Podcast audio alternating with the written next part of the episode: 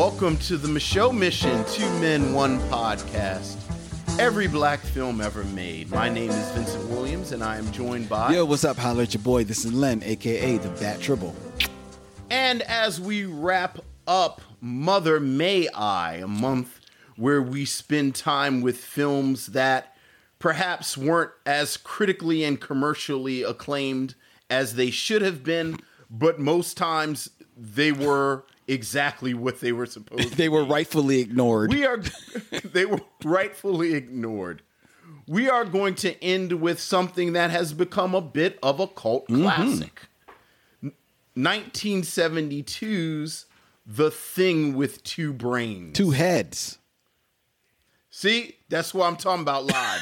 the Thing with Two Heads. I did that on purpose. But before we get to our conversation about the thing with two heads, Mr. Webb, Vincent, we have feedback from each and every one of you who follows our show on MicheauxMission.com, as well as any place and every place that you find podcasts, including Apple Podcast, where all right, Vincent, we are up to 110 ratings on Apple Podcasts. Wow, that's fantastic. I, I remember a couple of weeks ago we were sitting at 96, and I said, "Man, it would be nice if we could uh, crack 100." And boy, have we cracked it! All right, And we've got. Thank you to everyone. Thank you, each and every one of you, for any feedback that you give to us uh, in regards to our show. We we have three new reviews, Vince. Let's go through them. Uh, K at seven hit us up and says a top top notch podcast. Hey, K at. I love this Thank you. podcast. It always makes me laugh out loud. In this time of Dorona, I'm limited to what podcast I mm. give time to because I, of no commute. But this is played immediately, no matter what. I love the banter, the deep dives, how personable they are, even in the Facebook group. I love the Micheaux Mission and the community it's created. It's absolutely a highlight now and was when things were normal. Thank you. Oh well, thank you. That was very kind. We we doing what we, We can. trying. We doing what we can, Kay. El Blanco McFly hit us up and gave us a five star rating and a review. Hey, El Blanco McFly. Thank you. Excellent podcast. By far my favorite movie review podcast. Intelligent, original, and honest. Love the Facebook group too. Because of this podcast, I've gone back and watched classic black movies that I've heard of but were before my time. Keep on keeping on. Oh, thank you. Appreciate that. Thank you, thank you, thank you. And we have one last review. And you take the good, ladies and gentlemen, that means you also have to take the bad. Greg, Got to take all that's right. it. Greg the Entertainer gave us a two star review, Vince. Oh, Yes. Step it up. I love that you are lovers Okay. of black cinema. I am as well. I'm also in the industry. But you both really need to step it up with mispronouncing or just incorrectly saying names and titles. It makes you sound incompetent and lazy. I could barely get through the episode where you called Hollywood Shuffle Harlem Shuffle and never corrected it, all capitals. yeah. Robert yeah, yeah, Townsend that's would look at you sideways if you said that to his face. But when you just tripped and fumbled over Ahmaud Arbery's name, is disgraceful. The young man is dead, will never hug his family again, and you bumbled out Aubrey Ahmad and Audrey. His family deserves more care. Have some respect, or don't speak on things unless you know how to say their names. All right, that's fair. That is fair, and we certainly apologize. Me, no disrespect ever, but you know, like you said, thank you for the critique. Thank you for the re- critique. and thank you for listening. Thank you for listening. Thank you for the critique. Thank you for holding our foot to the fire um, where it That's is right. necessary. So we take that perspective, we take that insight, we take that criticism, and we build on it. Um, especially in regards to um, mispronouncing Ahmaud Arbery. mispronouncing people's names. Yeah, well, Ahmaud Arbery and anyone's names. Um, one of the things we certainly mean no slight, and one of the things we often say we may not say it always but i know vince you are the person that actually turned me on to this phrase that when you mispronounce a name you always follow it with Oh, it's it it is not the hardness of my heart. It is the clumsy clumsiness of my tongue. Right.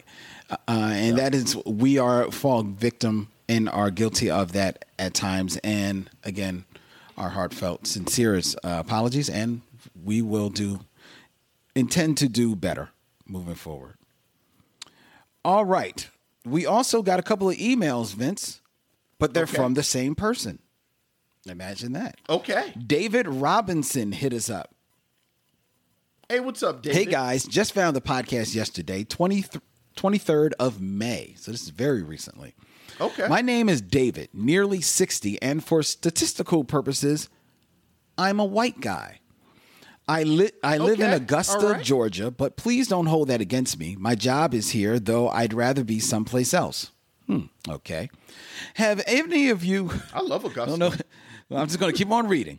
Uh, have any of you heard of What's wrong with Augusta? of Ensign Jesse L. Brown? Probably not. Seems nobody has. He was the U.S. Navy's first black aviator, and there is finally going to be a movie about him. I am so excited. He's been one of my heroes since the mid 70s when I first read about him when I was in high school. I tell you all about him now, except my wife is yelling at me. So if you are curious, just Google him and Tom Hudner, a um, lieutenant. Uh, junior grade who was Jesse's wingman on the on that mission during the Korean War.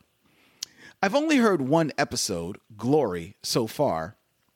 Next up is I'm Gonna Get You Sucker, which I love, one of the best comedies I've ever seen. Then In the Heat of the Night, another movie I really love. In fact, if I had my druthers, Jesse Brown's story would have had Sidney Poitier as Brown and Rock Hudson as Hudner. That would have been excellent casting. Okay. As far as as far as Matthew Broderick, I saw a picture of the real Colonel Shaw, and they could have been the same person. Also, I think the point of view of the movie has to be from someone that had a lot of background. Um, has to be from someone that a lot of background is known, which would be the colonel, Colonel Shaw. The rank and file privates of even the all white units don't have a lot of known biographical information, usually just names and where they were from. My interest in the Civil War stems from innovations on the naval side, steam power, armored ships, a submarine, semi submersibles, and so forth. I guess rifled cannon would have to be one too. The whole idea of using something like skin color to dehumanize another human is repugnant to me. Take a look at a skeleton and tell me what race it was, or a liver, a brain, a heart, a pancreas. Is it from a white or a black? Racism is idiotic, and those who are racist are idiots. Don't get me started on racism. Or cops. Cannot oh, oh. stand those sociopaths hiding oh. behind a badge. Anyway, thanks for this podcast and movie selections. Regards, David from Augusta, Georgia. well, well, thank you, David. David's quite passionate. He's so passionate that he left another email okay. All right. All right. I like with it. a You movie love to with a it. movie suggestion. I did Okay. not see a movie called The Express, a biopic about Ernie Davis, Heisman Trophy winner and draft pick for Cleveland, who died of leukemia before he could play for them. I thought it was really well done. In regards to In the Heat of the Night, such a great movie, great performances by everyone. Anthony James, who played the actual killer, said something like every time he had to say something racist to Poitier, he felt horrible and had to apologize. One of the reasons I love this movie is the setting and the ambiance. I was six when this came out and did not see it until I was in my 20s, but I recognized the cars, the little burger shack the killer worked at, the small town vibe from when I was a kid. My dad got a job at Lockheed Martin in Marietta, Georgia, so we moved from Abilene, Texas to Georgia, which I hated. At Christmas, we'd pile hmm. into the car and drive back to Texas to see the relatives. I 85 and I 20 had not been finished at the time, so we took back roads through Alabama, Mississippi, and Louisiana. Right outside some of those little towns in the deep south were faded but still legible sundowner signs warning blacks not to be there when the sun oh. went down. Those signs Yeah, oh, often yeah. had a Klansman portrayed, and they scared me half to death. You think we had happened upon a different planet, if not a foreign country. The racism then, as today, is such a effing waste of energy and lives. It's not as obvious or maybe blatant as it was, but it's still here, especially among the effing cops. Regards, David, Augusta, Georgia. Well, thank you, David. Thank you. And I've I've also have you seen the Express? No, no, I have not. I've never even I never even heard I've of it. I've not heard of it. Um, we'll have to look Well, that up. It's on the list. I'm about to say it's on the list. And thank you, David, and welcome. Welcome to the mission, my friend. yes.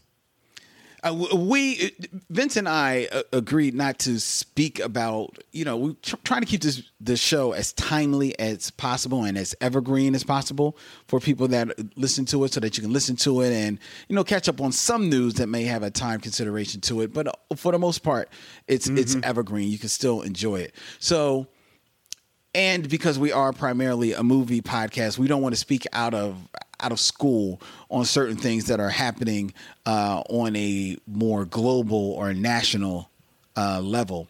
But in regards to David's comment about you know the effing cops, and also in regards to uh, Greg the Entertainer's you know critique of our mispronouncing of Ahmad Aubrey's name, I feel that. W- we should say there there is a certain news item that has taken place in the news today on the 26th of May 2020 that involves black men.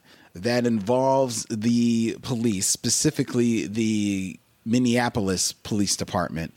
Um, that is playing out seemingly almost like in real time on social media right now. And and the last um, bit of news that I saw looking in on CNN were that there were four police officers who have been terminated from their position due to the role that they played in the death of another unarmed black man at a police Yeah. stop. Ge- George Floyd. George Floyd. right? Was it was Yeah, the four of them murdered George the, Floyd. the murdered black man. Another name to add on a increasingly uh, growing list of black men or b- black black people who are losing their lives at the hand of police officers in the 21st century. yeah, yeah. Oh yeah. Uh, we're not going to go too deep on that. We don't want. We really it, Vince. I, maybe a little ticked at me because we weren't going to bring it up at all. But I felt. I felt like No, no, no, no, no. I think look, it is what it is. It is what it is. I, I mean, you, we're, we're talking about that. We're, we're talking about Amy Cooper, who let's just call it what it is. She weaponized her whiteness in Central Park and called the police on. Um, I know his last name is Cooper as well. Oh yeah, the the the, the Christian, uh, yeah, Christian right. Cooper.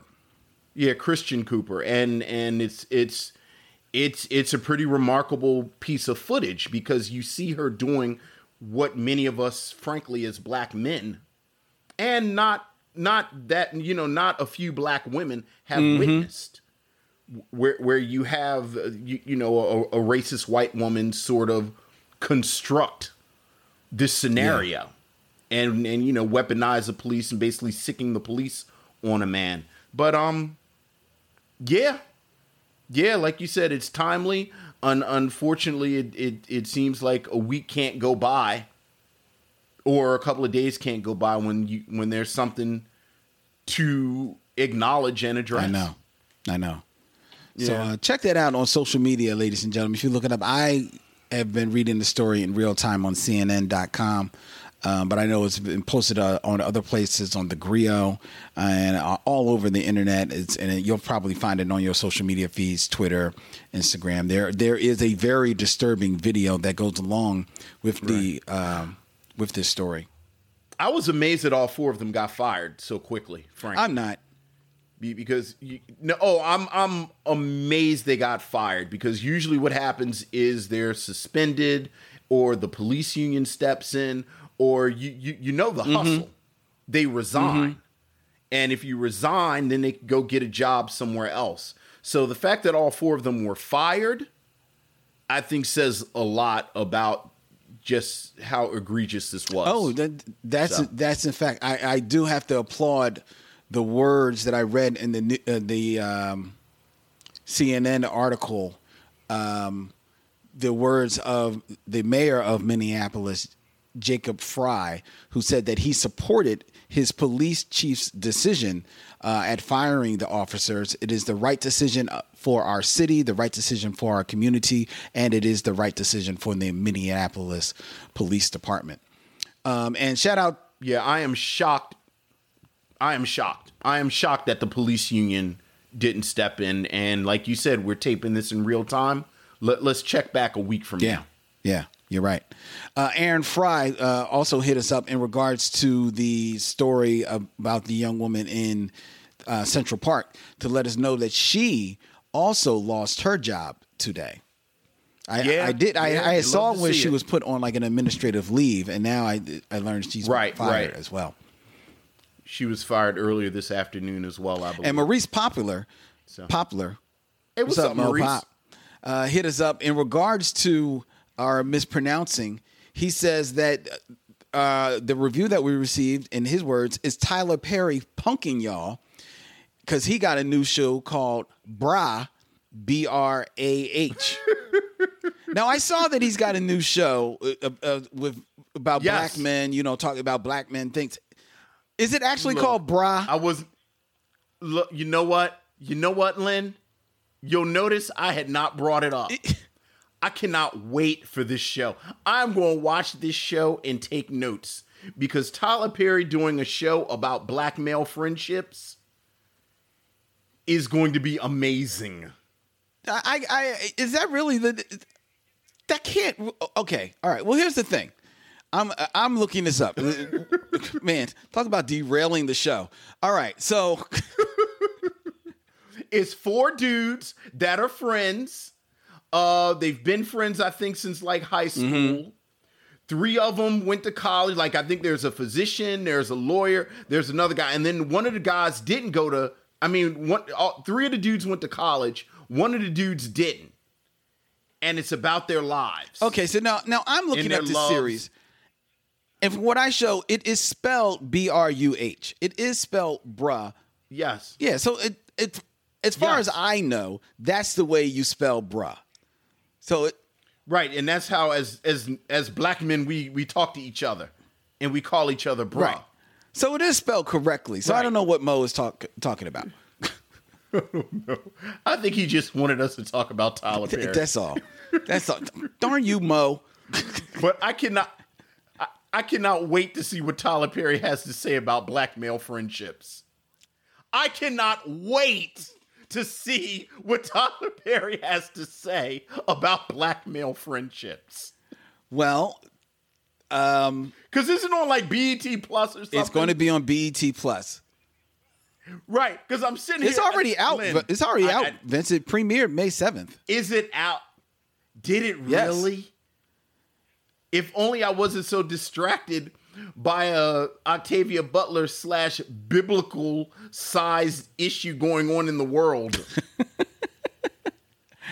Uh, bruh examines the world of dating, career, and friendship in a present day society for a group of 30 something year old college friends. This group of bruhs will unravel the stereotypes of African American men and manage to maintain their brother like relationships while finding love and fulfilling careers. Tyler Perry gonna unravel it for us. It's the mystery of the ages, and Tyler Perry's on the case. I was very excited about it in the the before before times. I don't know why you you you're going to knock the sincerity of the show, Vince. It says that it was created, uh, produced, and written by Tyler Perry, who is a black man. Yes. Are you saying that he does? He is He doesn't know about the workings of black male relationships. L- look, I am super interested to see what he has to say. I'm interested in it. like super. I'll have to check it out. I'll have to watch it. I'll have to do like a little, a little like. uh I think there's three episodes premiered on May seventh, so I'll have to do like a little binge Okay. of it. I will report back We'll- we'll next to- week. yeah. You I will make a- All right. Do you have BET Plus? Oh yeah, you gotta have B. Oh, no, I ain't got BET Plus. Well, That's that's why that's why I got distracted. no, that's not enough to get me to BET Plus. I'm sorry. I'm sorry. Unless they got capes. These But bras got capes. If it's bras and capes, Bras- maybe I'll get BET Plus. Is it bruz, bruz and capes? You probably shouldn't Google that either. That'll take you some places you may not necessarily want to be, or maybe that is where you want to be. No judgment. No, I'm I'm not trying to get on Bra Hub. Um,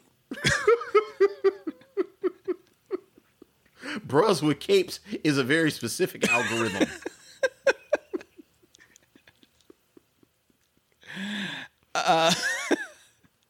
let's look at a couple. It's like Blue Marvel kink play. Let's look at a couple of documentaries that are coming our way, Vince. Um, th- there was Okay. one that was set to debut at the Tribeca Film Festival before the world imploded, and this documentary called "The Sit-In," um, produced by Valerie Thompson and John Walsh. Uh, brings home a seminal event in television history from 1968 where war was raging, racial tensions in America were at a boiling point, dividing the nation, and in February of that year, Harry Belafonte stepped in for Johnny Carson to host the Tonight Show. It was a monumental moment That's in which an African American would be the front man of the most dominant program in late night for an entire week. His guests included Lena Horne, Paul Newman, Aretha Franklin, Robert F. Kennedy, and burying the lead, Martin Luther King Jr. Yeah, yeah. I always heard about that, but but I didn't know. Like that's going to be a very exciting Me, documentary. yeah, man.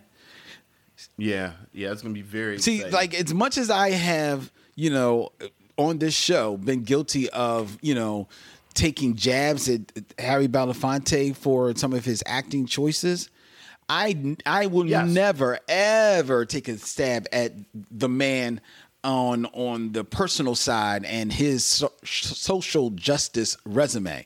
I will never take a stab at that. Of course So, um, I am course not. really intrigued to see this documentary, Yeah. and I hope Yeah, I hope that it finds a home soon someplace. The story that I'm reading from Variety doesn't list uh, any type of release plans for it, um, but I'm really looking forward to that. That sounds like it's going to be pretty dope. And then th- there's another documentary. This one is right up your alley, Vince. On June 21st, TV One will celebrate Black Music Month with a debut of the original documentary, The Beat Don't Stop, highlighting the history and legacy of go go music and features trailblazers, Yes. legends, and stars who have championed the sound throughout the decades from uh, Chuck Brown, the godfather of go go music. Uh, Oh, yeah. uh, I mean, this. I know this is right up your alley, Vince. I mean, it's it's it's right up the street from my alley. We were talking before we start taping. Half of my peoples are from DC and PG County, which is the county of Maryland, right outside of DC. So I, I've always been surrounded by go-go fans, and then my cousin Daryl is the world's biggest go-go. Is he really? outside of DC? It's the most bizarre thing. Like it's but you know because he's a Philly. Hmm. dude but he loves go go. So I so so everyone around me is very excited about this, Where do you stand? And I'm excited by proxy. You're excited by by proxy. Uh, this documentary Yeah. is going to feature um, conversations with oh, let's see, I just saw it here. Uh, Dougie I mean, I'm- Fresh, I'm, I'm assuming Sugar the Junkyard Band. Sugar Bear gonna be on Who? there. Junkyard, little junkyard. Sugar Bear, the, the, the lead singer of EU. Uh, it does say EU. Um, yeah, yeah, yeah, yeah. yeah. my Rare Essence. the Maiesha, I, I might be mispronouncing this. I'm sorry. Uh, M A I E S H A. I don't So that know, may though. be Mai- not familiar with them. Maiesha, Maiesha, and the Hip Huggers. Right. Okay. Those might be newer Uh, They bands. may be newer bands. They may be newer bands. right. You know, I I know the old school people, Junkyard and EU and Rare Essence and of course Chuck Yep, Brown. Chuck Brown. Um, so that looks at. So Yeah. I can't wait. That's going to debut on TV One on June 21st. Yeah, that's fantastic. That's pretty dope. Dominique, Dominique, hey, how you doing? Hey, In regards to B, uh, BET Plus, she said just do a free trial. Free trial. well, thank you, Thank Dominique. you for the. Uh, thank you, Dominique. I was about to say. Don't mind if I do. And you said it's you said it's only three episodes of Bruz that. Well, there's out? three episodes debuted on May 7th, so I should be able to power through those three episodes at least. We're going we're to power through three episodes of Tyler Perry examining the friendships of African American men I'll be int- on a script that he wrote himself. I'd be interested to see what. Hey, look, look. If nothing else, he's given a lot of black actors and performers and people behind the scenes jobs. So I'm going to support We that. always say, "What's our favorite kind of black a actor?" working actor. a working one. So yeah, absolutely, absolutely. So I'm going to give. I'm going to give it some play, Vince. All right. we don't necessarily love Tyler Perry's work, but we love Tyler Perry. So That's right. That's right. You you pause a little bit there, Lynn. See, that's what happens when you do it live. See, if we recorded this, you could have edited out that little pause. But now everyone heard it. You see, on the podcast tomorrow, I could have still edited out the won't- pause. They won't hear. They won't hear. but now you have to edit out all of it, all of me talking about it. Otherwise, you'll be just be talking gibberish with no context. People are listening. Did that? Is he having a stroke? Will someone go check on him? My favorite episode is the one where Vince had a stroke in the middle of the episode.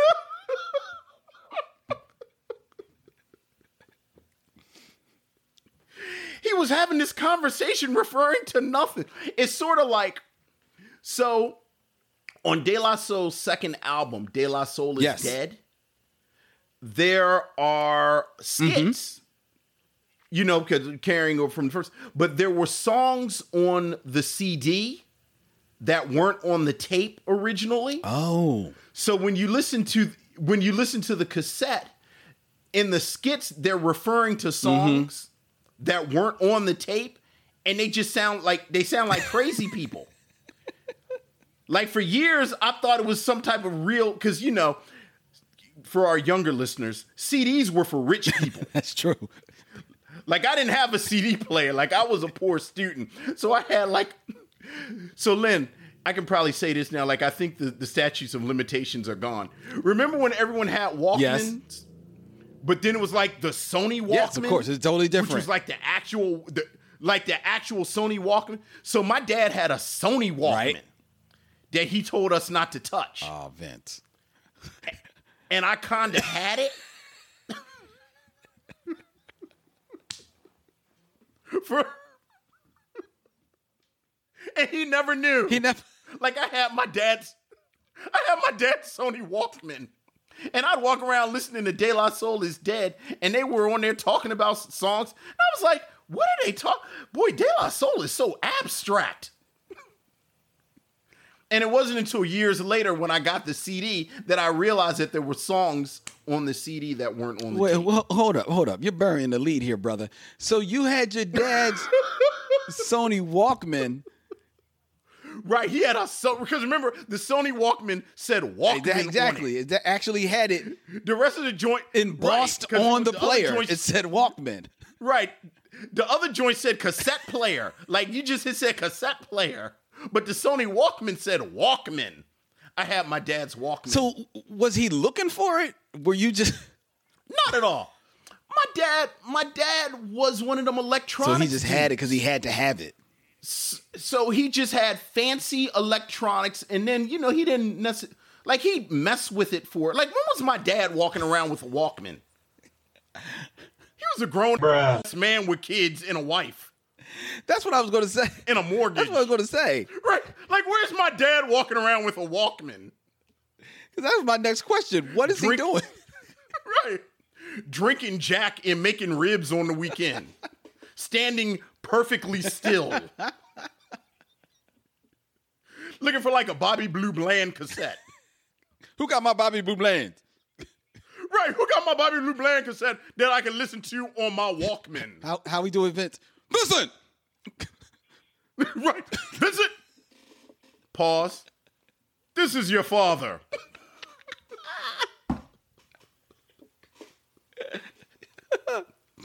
Lynn, Lynn, no bullshit. He did it yesterday. really?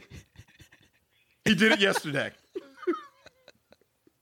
Vincent, this is your father.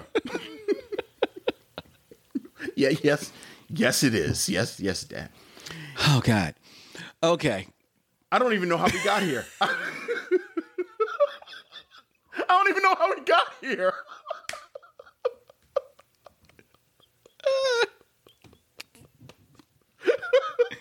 I knew it was something about missing songs, but then I. Re- I don't know. Anyway, however we got here, we're here now. right, right. So the time has come, ladies and gentlemen, for To, to get to more serious matters. Oh, you know what? Hey, eh, eh, up, hold up. Because I have a funny feeling that once the, the our review is over, people kind of like start winding down. They hit skip to the next podcast on their listing or, or whatever. So I want to let people know because there are people that do actually try to watch the films in real time with us. I don't think they do it during May, but uh, the other times they try to watch the films with us. So we want to give you a heads up that next month, as mentioned in the TV One article, uh, June is Black Music Month, and in celebration of that, the Micheaux Mission will be doing four films that are big time Black music films, and we're going to be starting off next week with Vince's selection, Fame. So the original film, Fame. Yes. So if you want to watch it in real time, go look for Fame and and watch that this week. Um, it's it's an ensemble film, um, and actually, it's a film that um, it ages pretty well considering how old the film is. I was actually surprised. by right, right. And and I hear you with your little slick talk about it's an ensemble film trying to seed your is this a black film conversation. But you know what? It's got Gene Anthony Ray is Leroy. Yes. It's got Irene Cara. Yes. It's got Debbie Yes. Allen. I defy you to tell me anyone else in that movie. You have a point. Yes, we'll talk about that We'll next talk week. about it next week. But it's a whole it's a whole lot of stuff going on in Fame that no one who saw Fame cares about except for um That's very true. Very true. But right now, ladies and gentlemen, But that's next week. That's, next, week. yes. Right now, we're going to close out Mother May I Have one of those historically bad black films that you talk so much about as we review Ray Milland, Academy Award winning actor he got an Academy Ray Award. Milland, and Pro Football Hall of Fame player Rosey Grier in The Thing with Two Heads. Stay tuned. We'll be back with the film review soon as we do something funky and have steps in it.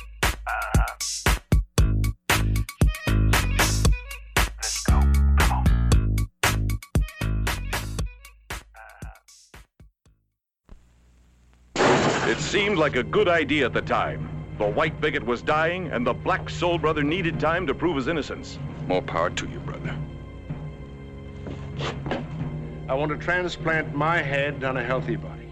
I think I like to donate my body to science after all. So they transplanted the white head onto the black body. Who would have suspected that neither would care for the idea too much? What are you guys doing to me? Shut up. Where's the rest of you? We are joined together temporarily. Williams, stop this car immediately. Why don't you shut up? Hey, that's telling him, man. I should have known your kind stick together. Will you please stop this infernal machine? Oh, just shut up. Help! Shut up. You a doctor? So far, so good. Then how about you taking old happy face off of here? They're shooting at us!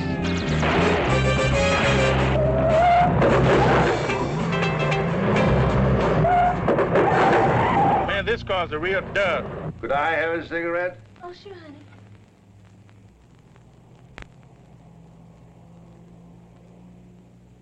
Hey, man, are we smoking while I'm eating?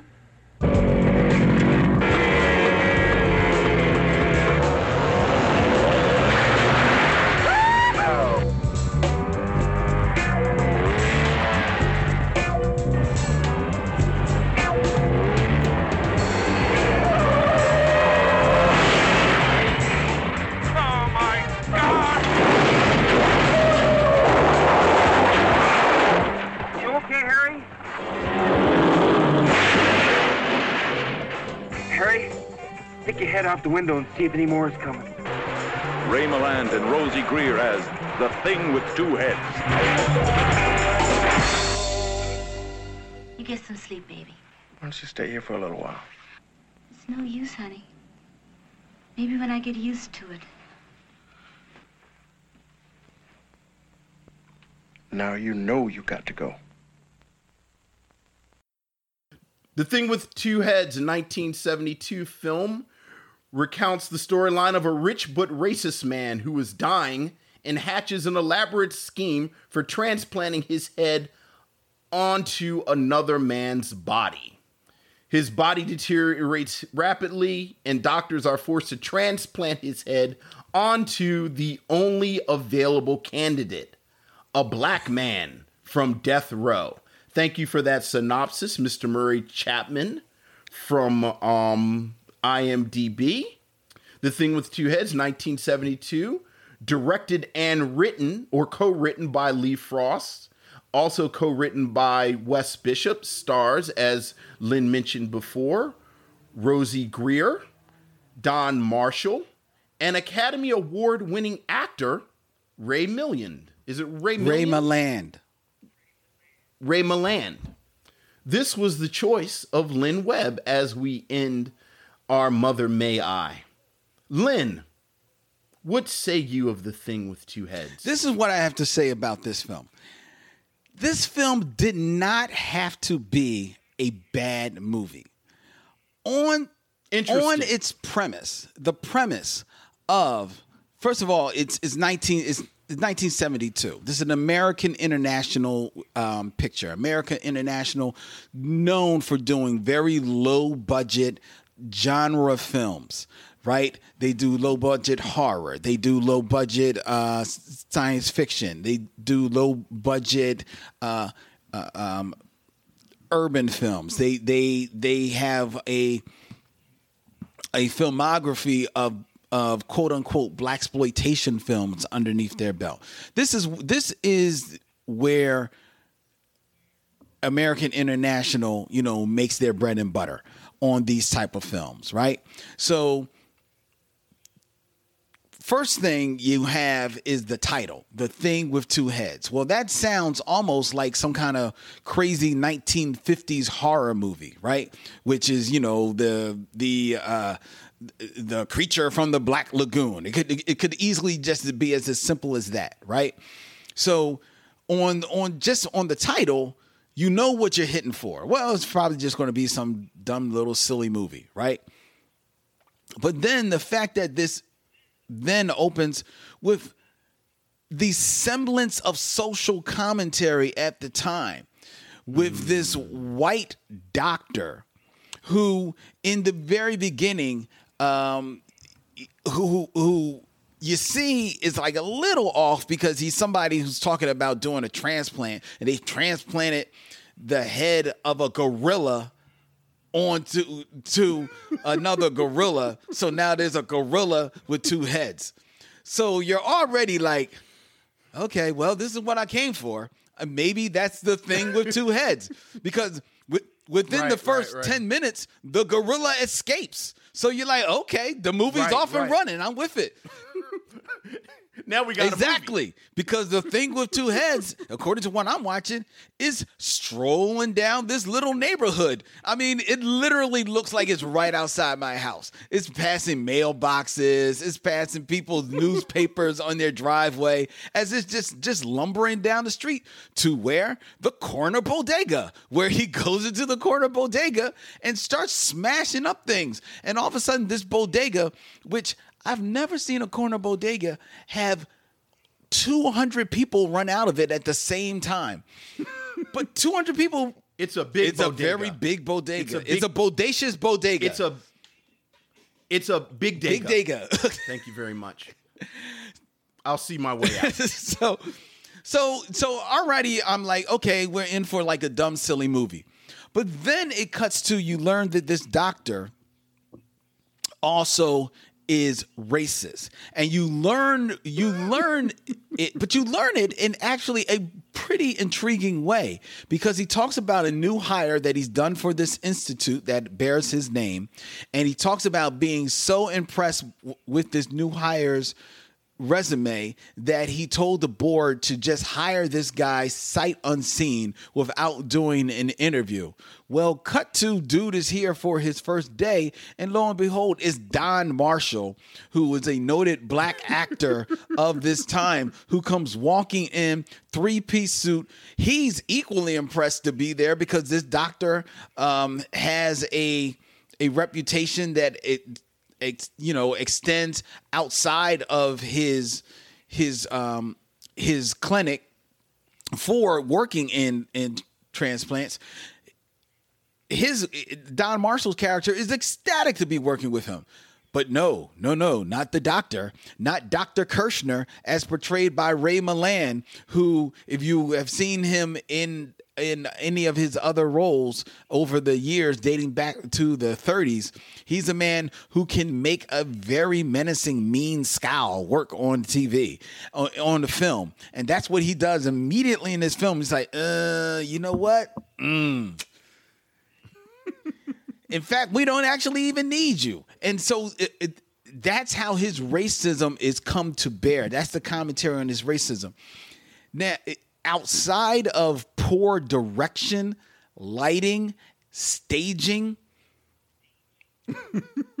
Outside, of that, of that, and a maybe pedestrian script as far as the dialogue, the plotting of that is a it's a little interesting. It it could it it could do some things. And Ray Milland, who, as far as I know, has never taken a, a night off in front of the camera, is trying to do something here with what he's given. So this movie, it, it, it, it, it there's an attempt for things to come together. Next, you find out that Dr. Kirshner, Ray Milland's character, is suffering from some incurable, wait for it, Vince, chest cancer. chest cancer. Ca- His whole all, of this, this. all of it, all of it It's, it has cancer. And has and, cancer. and, and it's inoperable. Yeah. So therefore, also 1972. because in so, 1972, you could you couldn't operate on chest cancer. So right. his answer, because in his words, my genius cannot die. His Fair. his answer is to transplant his head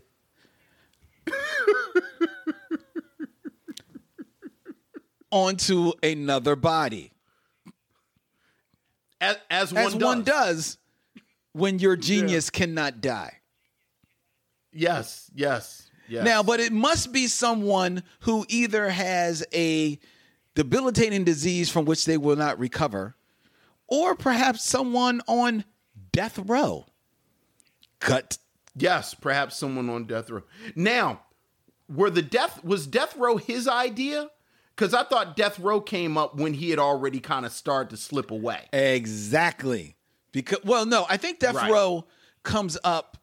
Because he just want he just wanted somebody who was dying and their body would be okay. Yes, but in looking for that, his partner actually goes to um, I, like the, the governor. This this plot goes all the way up to the top. and says, Gov, I'm looking for an almost dead person. Can you help me?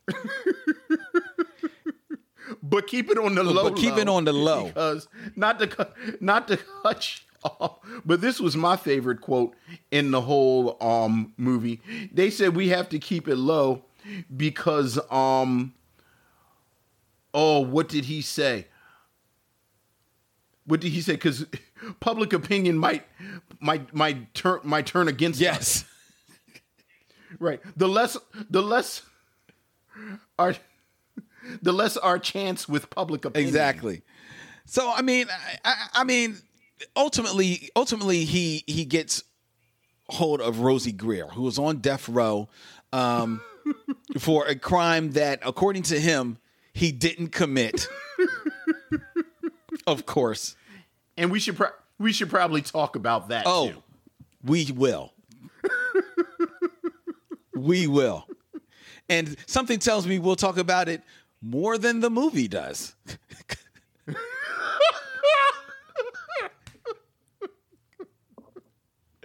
so Rosey Grier, who is sitting in the chair, minutes away from having the sponge applied to his head, so that he um so that he could be uh, uh, electrocuted. Mind you, the the prison guard, the black prison guard, when Rosey Grier sits down, the black black prison guard greets Rosey Grier with, uh, what did he say? Oh God, I forgot. I, I just real blank on he said. He said, um, I think he said something like like peace, bro, or like go with God, bro, something like that. It's just something like you don't say to somebody about to die on the electric chair. It was Right. really weird. Um, but th- but Rosey Grier realizes. So wait a minute. If I donate my body to science so that they can do whatever it is they want to do with me, because they didn't tell them that it was going to be a transplant. They just said that there's an opportunity that you may live for another 30 days, after which you will Right. die anyway, but you could donate your body to science. He figures if I donate my body to science, I can spend these 30 days because my girl girlfriend is close to um, Discovering the real killer. finding the real killer and getting me set free. So, cut to Ray Milland's head is attached to Rosey Grier's body. And though and after that hilarity ensues. Now, the problem is with this is that Dr. Kirshner, Ray Milland's character, doesn't like black people. And he is almost offended when he realizes he has been attached to a huge black man. They found the biggest black man they could find. he's at first he's loving it because as the film says in another piece of biting social commentary as Ray Milland is waking up with his head attached to Rosey Grier's body it's like I can feel it it's so strong and powerful Oh, oh. I've never felt like this before. My God. I can I think I can lift my hand. My meaty paw. Oh no. And as Ray Milland lifts his hand and sees and sees this looking back at him. Ah. oh, the horror that comes across his face. oh, the horror.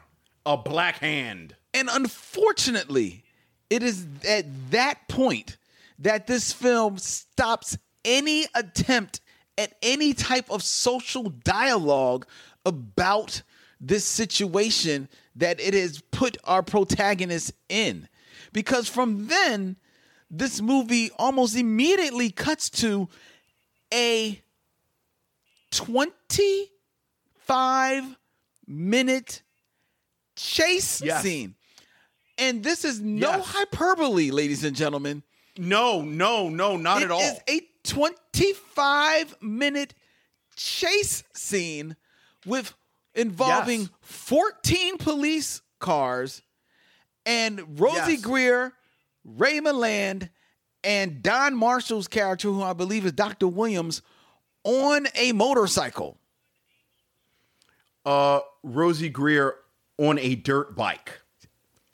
So this is the second film after Steel where we have a big ass black man on a little motorcycle.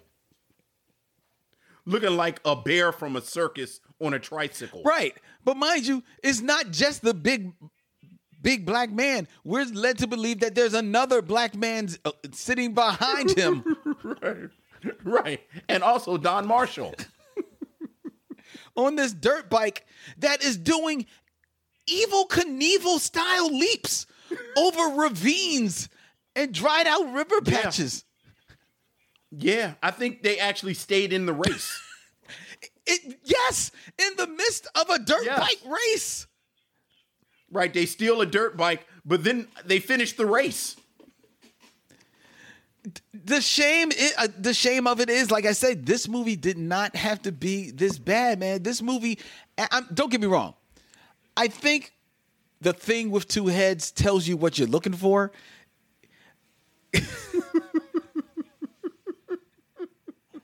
oh, is this the thing? No, it's the thing with two heads. There's a difference. But even with that, you have the makings of something that could be either a socially relevant comedy or a socially relevant horror film or a socially relevant maybe you know macabre sci-fi film but what you what Right. you get is just what I lamented when we reviewed Pluto Nash last year for May I Have Another. What you get, unfortunately, is a really wasted opportunity. As much as I want to clown the movie on how bad it is, I think the most egregious thing is that it's just really a wasted opportunity for some uh, something that could have been either outstandingly funny or could have been um, eerily creepy, but all the same could have been that much more uh, socially and racially biting uh, if they really took the chance and took advantage of the opportunity that the story presents and the actors give them. Because Rosey Grier, you know, no, he's not going to win any awards, but he's doing what you would expect a pro football player to do in this movie, and he's not bad at it. Ray Milland is is being Ray Milland.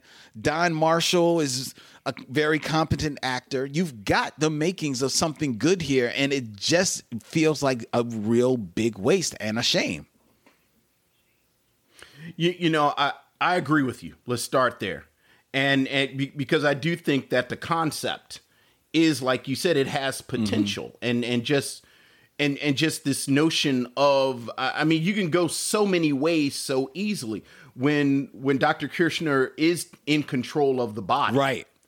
and he's moving the body. And like you said, before his racism gets in the way, you know, he talks about the power of the body. Mm-hmm. And you know, so you've got you know the commodification of black bodies and and and the horror of of losing control of your body to this person. And it's almost like like with a couple of of of real tweaks you could see how this could work. Like I love the fact that he has set up this basically private hospital Mm-hmm. where he's going to do it. You, you know where and, and like I said, where where they they talk to the governor about getting these death row bodies. So you know it's like this attention paid to this is going to be controversial. We have to do it secretly. Right, right. So it's almost like like they could have set up uh, some type of facility, maybe in upstate New Exactly. York, or or or or just somewhere you know almost a rural area, and then now you just have to figure out how to get black people to this Mm-hmm. place, and then maybe like if you had a daughter and your daughter could date black guys, and and like but you know it's got to be a really stupid black guy because like you only date him like she dates him for like four months. And then she says i want you to come to upstate new york into the woods somewhere out of the way to meet my parents. And you so enamored by her go there, uh, i'll go up there with you and then you go up there and and you know maybe to prepare the black guy your mom can hypnotize him and then kind of go from there and it really is it it it really uh, like it you know I'm joking but it really is like you could do a double feature with this and get out because it's or or rather the first as you say 20 right. minutes Right. Because after 20 minutes i don't know if i don't know if if they got you know they got tired of writing the script or like the check from american international bounced Something. but it's like but it but it really is like a, a, a something goes off and the whole thing I know. changes I know.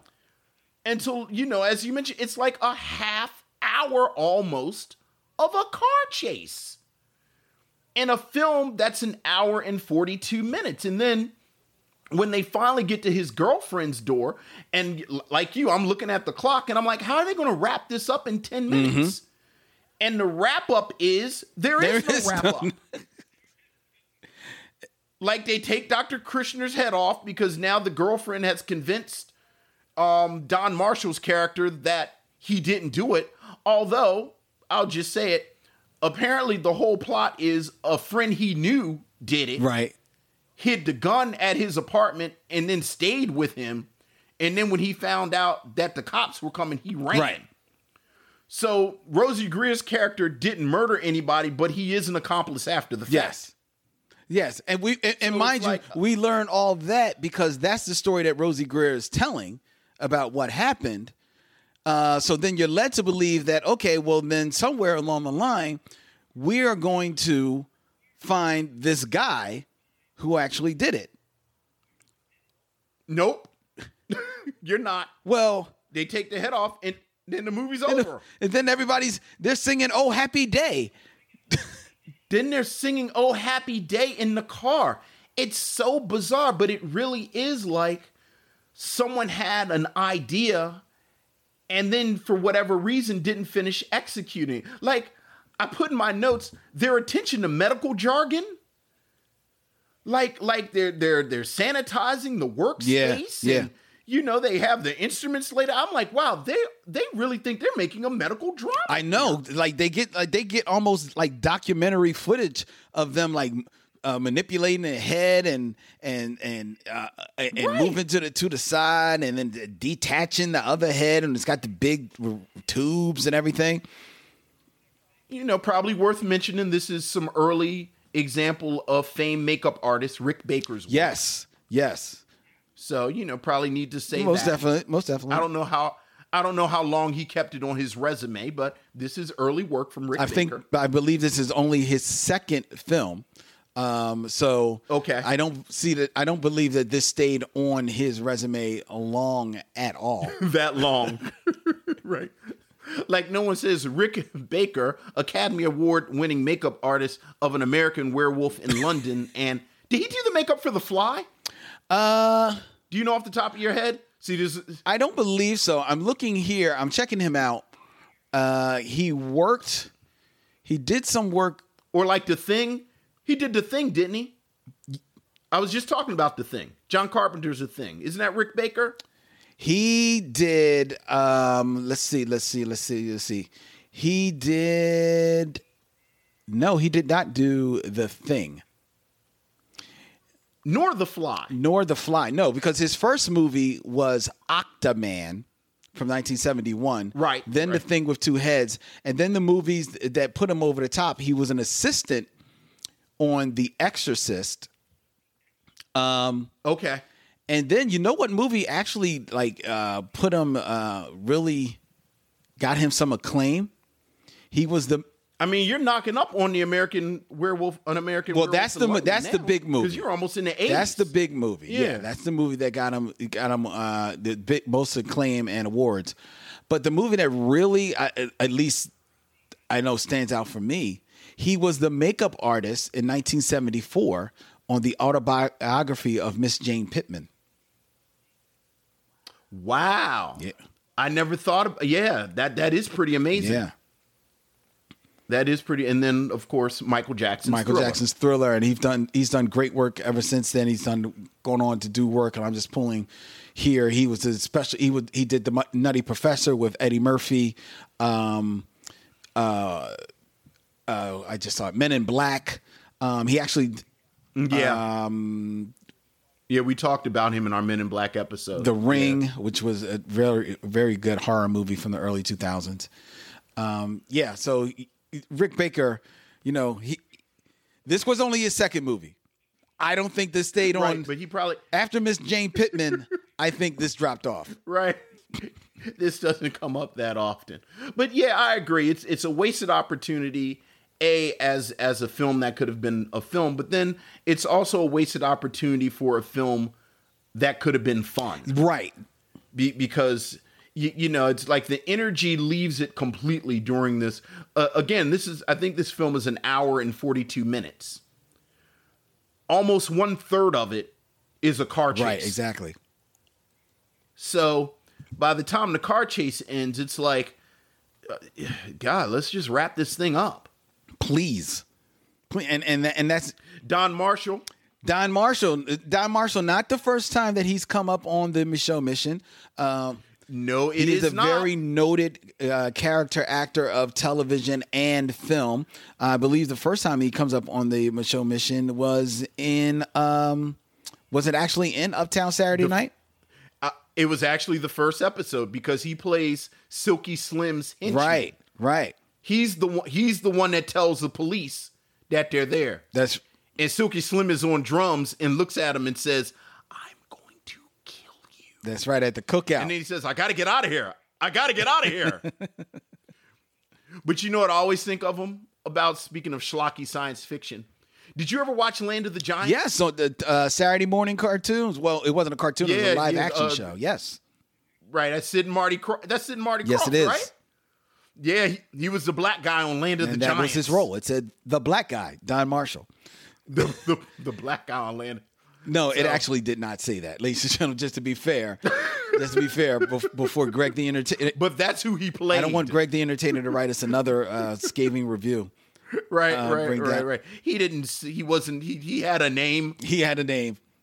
He did have a name. Uh, actually, he actually, um, in regards to his role on the land of land of the giants, um, he was a first. He was the first African American male in the 1960s to be featured so prominently in science fiction.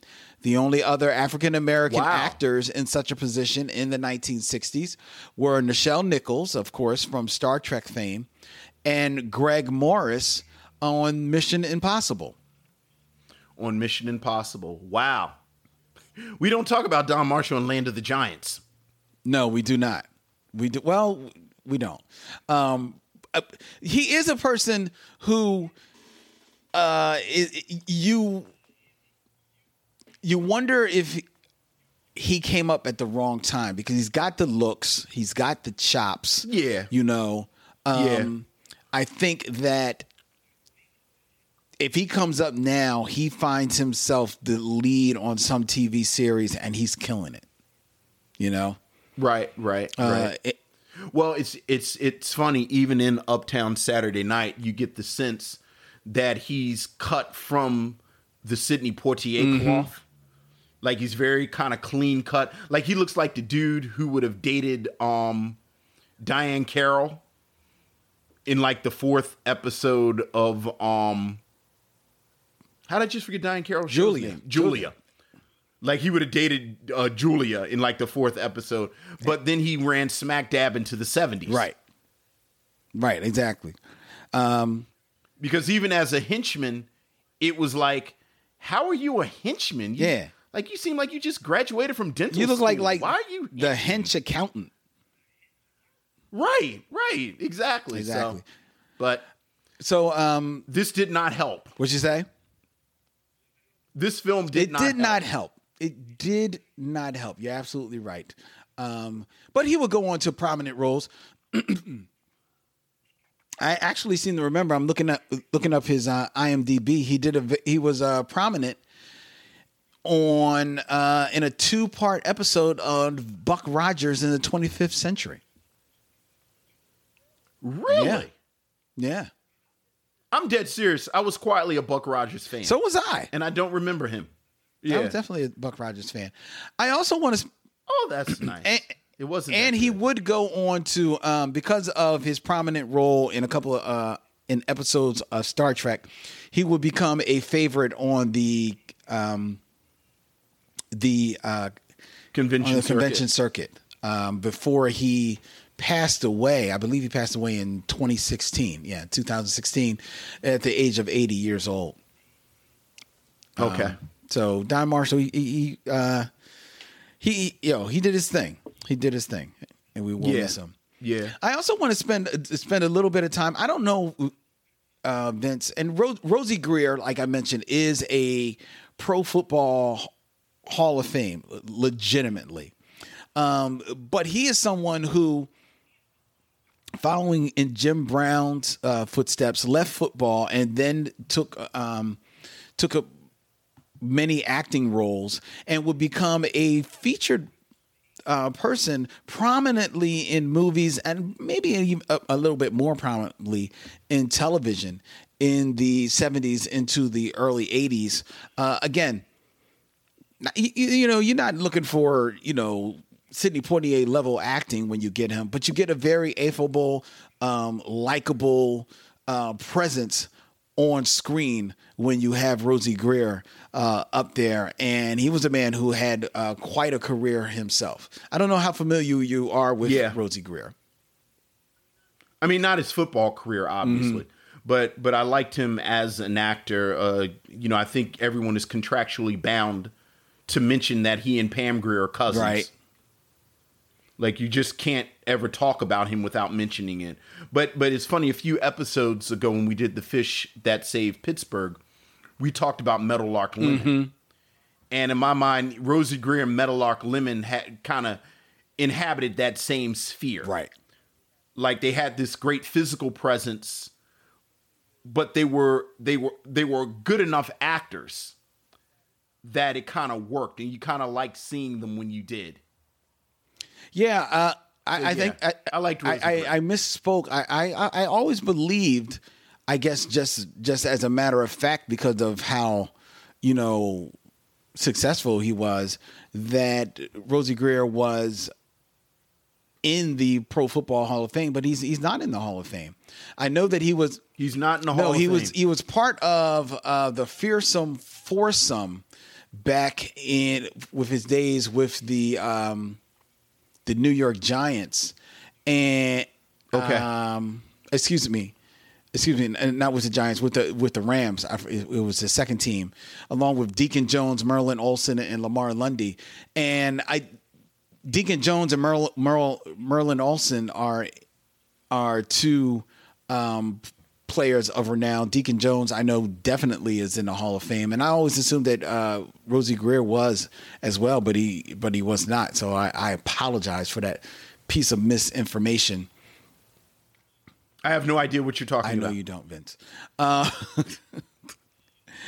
but um, he is a man that would go on to, like we said, he was, he was prominent throughout the 70s with roles in Wild Wild West, um, Chips, Roots. He was also in Roots: The Next Generation, um, McMillan and Wife, and I used to like McMillan. did you Wife. really? I love all of those versions of the Thin Man. Yeah, which is basically what it is. Exactly. Exactly. Uh, and he was inducted into the New Jersey Sports Hall of Fame in 1997. You should probably stop talking about sports now because in a minute I'm gonna start talking about heart to heart. I'm not. But what I am going to do, uh, well, I'm going to stop talking about sports, but what I am going to do is spend a little time celebrating Ray Milland. Now, and I'm only going to do this because he's a white guy. We're not going to get too many opportunities to speak about Ray Milland. And This might be the only Might be the only time. Ray Milland makes an appearance. I get to show a little praise for an actor who I a little love for Ray Milland. who I genuinely thoroughly enjoy. I enjoy every time I see Ray Milland on screen. I even enjoyed him in this. Every time? I even enjoyed him in this. okay. I even enjoyed him. You know why I, I enjoyed him in this? Because around this time in his career, as you can see, and, and anyone who's seen the film, he's definitely at the later stages of his career at this time, right? He's an- old guy. But at this time, he's doing schlocky movies like this. He's also showing up at least probably once a year on Columbo. And and he's ah. just having fun milking the scene. So Just one more question. exactly, he's like, "What now, Columbo?" I mean, I, I, I love I love it. I, I, I love Ray Milland. But if if if if this is your first taste of Ray Milland and you're wondering what the hell is Len going on about this actor, then I implore you, ladies and gentlemen, to dig into your crates or, or dig into the crates of Turner Classic Movies and seek out two films. One is Alfred Hitchcock's Dial M for Murder, which which Oh, is a fantastic uh, um uh, like murder mystery. Almost almost plays almost like a an, an episode of Columbo starring Ray Milland um and Grace Kelly in a film that was originally shot in 3D um, but still, but you don't lose any of the 3D watching it in 2D as it's been more popularly known right now. It was Alfred Hitchcock just trying to, you know, the 3D thing was was hot for a moment, so he said, "Well, I can do a 3D movie." And most of the 3D was just things being like, you know, coming a little forward in the foreground. Exactly. Exactly. That was the extent of it. But um but it's a great movie and Ray Milland is just it's so much fun in it. And then but even before then, the movie um that he won the Academy Award for, which is The Lost Weekend, which is the story of a writer who is struggling with alcoholism. And he has to like uh, complete this this this novel like that that he's been basically paid advances to to get done. Uh and he just can't get control of his alcoholism uh it is you know, some of it, the trappings of it might be dated because it is from the, I believe, like the late 50s, uh, early 50s, but it is a phenomenal, phenomenal piece of acting that Ray Milland does in this, directed by my favorite uh, director of all time, Billy Wilder. Um, a, a, a great film. I, I, I, I tell you, I you need to seek it out to see some real Ray Milland. See what all the fuss is about this guy. He was a phenomenal actor, and I actually, in reading more about him, he got married and, and and you don't hear about this in Hollywood. He was married in 1931, I believe. Uh, I'm going to check it out. Uh, yes, he was married in 1931 to Muriel Frances Weber, and he stayed married to her until his death in March of 1986. That is over Wow, that's that is over 50 years of a marriage. And ladies and gentlemen, when I tell you in Hollywood, in the 40s and 50s and 60s, if you got to year five, you were breaking most of the records of your friends. So, uh, big that just that just made me love Ray Milland all the more. Just seeing that.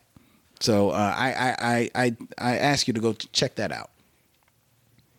All right. All right.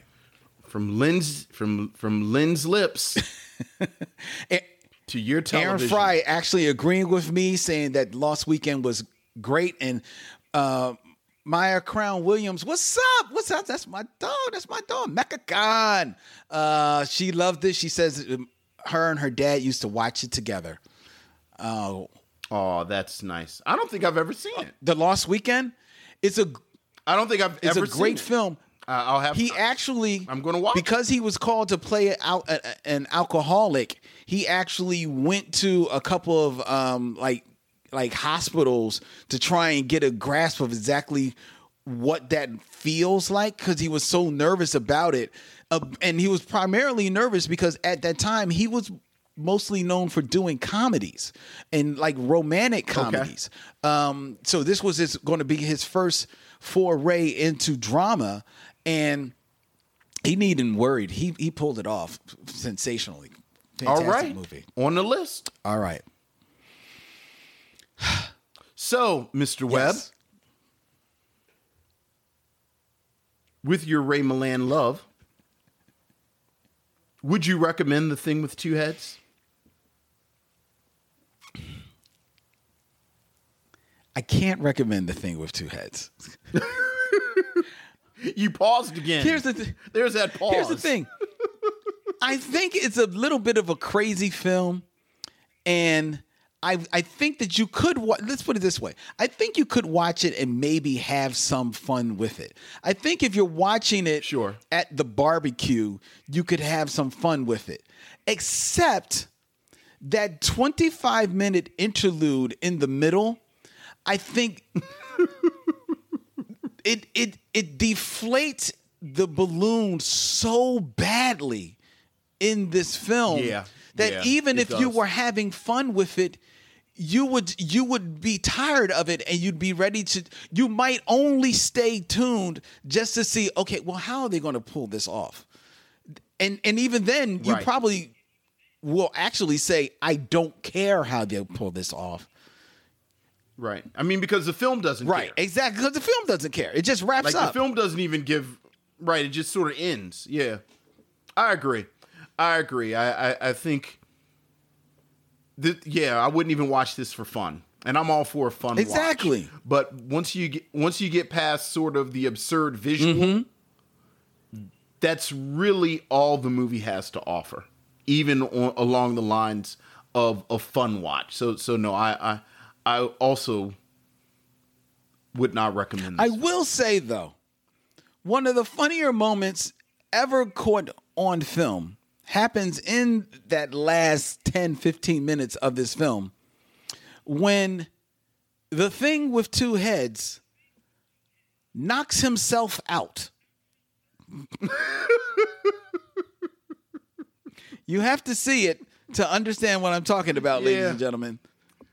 But that's a scene worth seeing.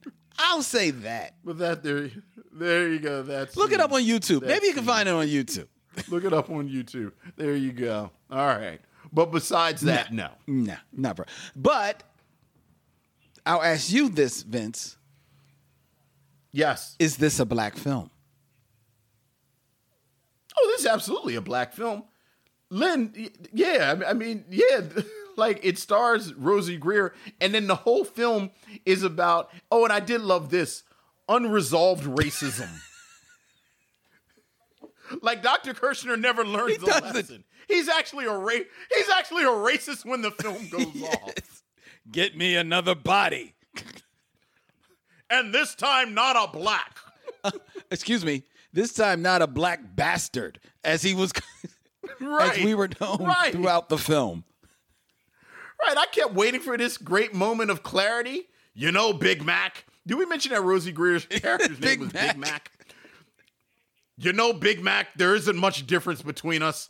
I guess we're all humans. Nope. Nope.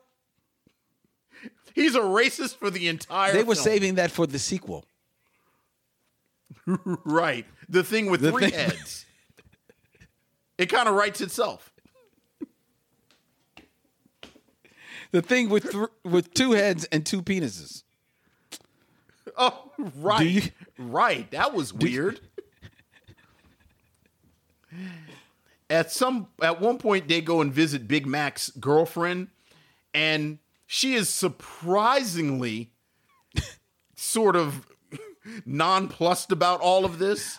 Like her boyfriend has escaped from death row and has a white guy's head sewn on her her shoulder on his shoulder. She wants to know. "Eh, all right, you want something to eat? Her response is her But it- response is akin to, "And who's your friend?" Right, exactly. I wish I would have known. I would have called Julia over. right, ex- exactly, exactly. But yeah, she says, "Is that all you have two of?" And I'm like, "Well, that's kind of out of nowhere." Out of nowhere and didn't land, but and didn't land. Yeah. So oh well. Seek it out at your Oh, own peril, ladies and gentlemen. The thing with two heads. and May is over. And May- and and now May is over. so may we segue into June, Black Music Month. yes. where um, we next week will be watching Fame. That promises to be big fun, big fun. As always, we thank each and every one of you who finds our show on the MicheauxMission.com website, as well as on the Podglomerate Podcast Network, the Podglomerate curated podcast for your listening pleasure. You can also find our show any place that you find podcasts on Spotify, Stitcher Radio, Google Play, Apple Podcasts, where if you leave us a five star rating and review, that really helps us our show. And we ask for you to give us an honest review, just like Greg the Entertainer. We appreciate it. Be honest. We learn. We listen, we read, and we learn.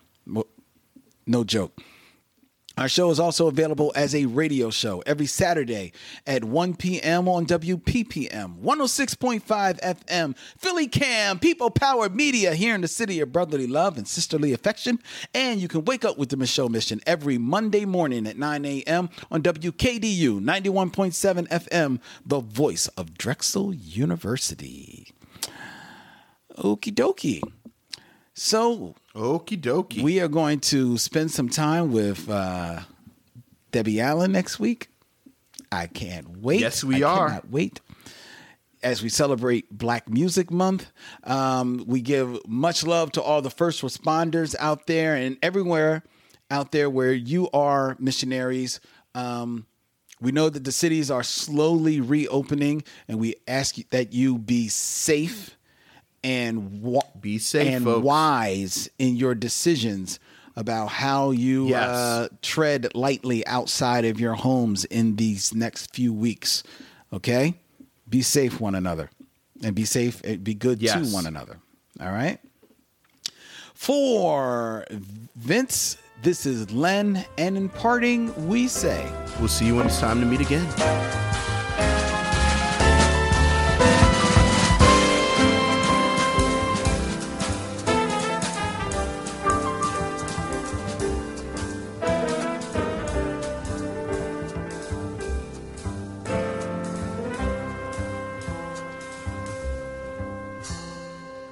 It's time to bid adieu. It's been a pleasure knowing you. I'll see you when it's time to meet again.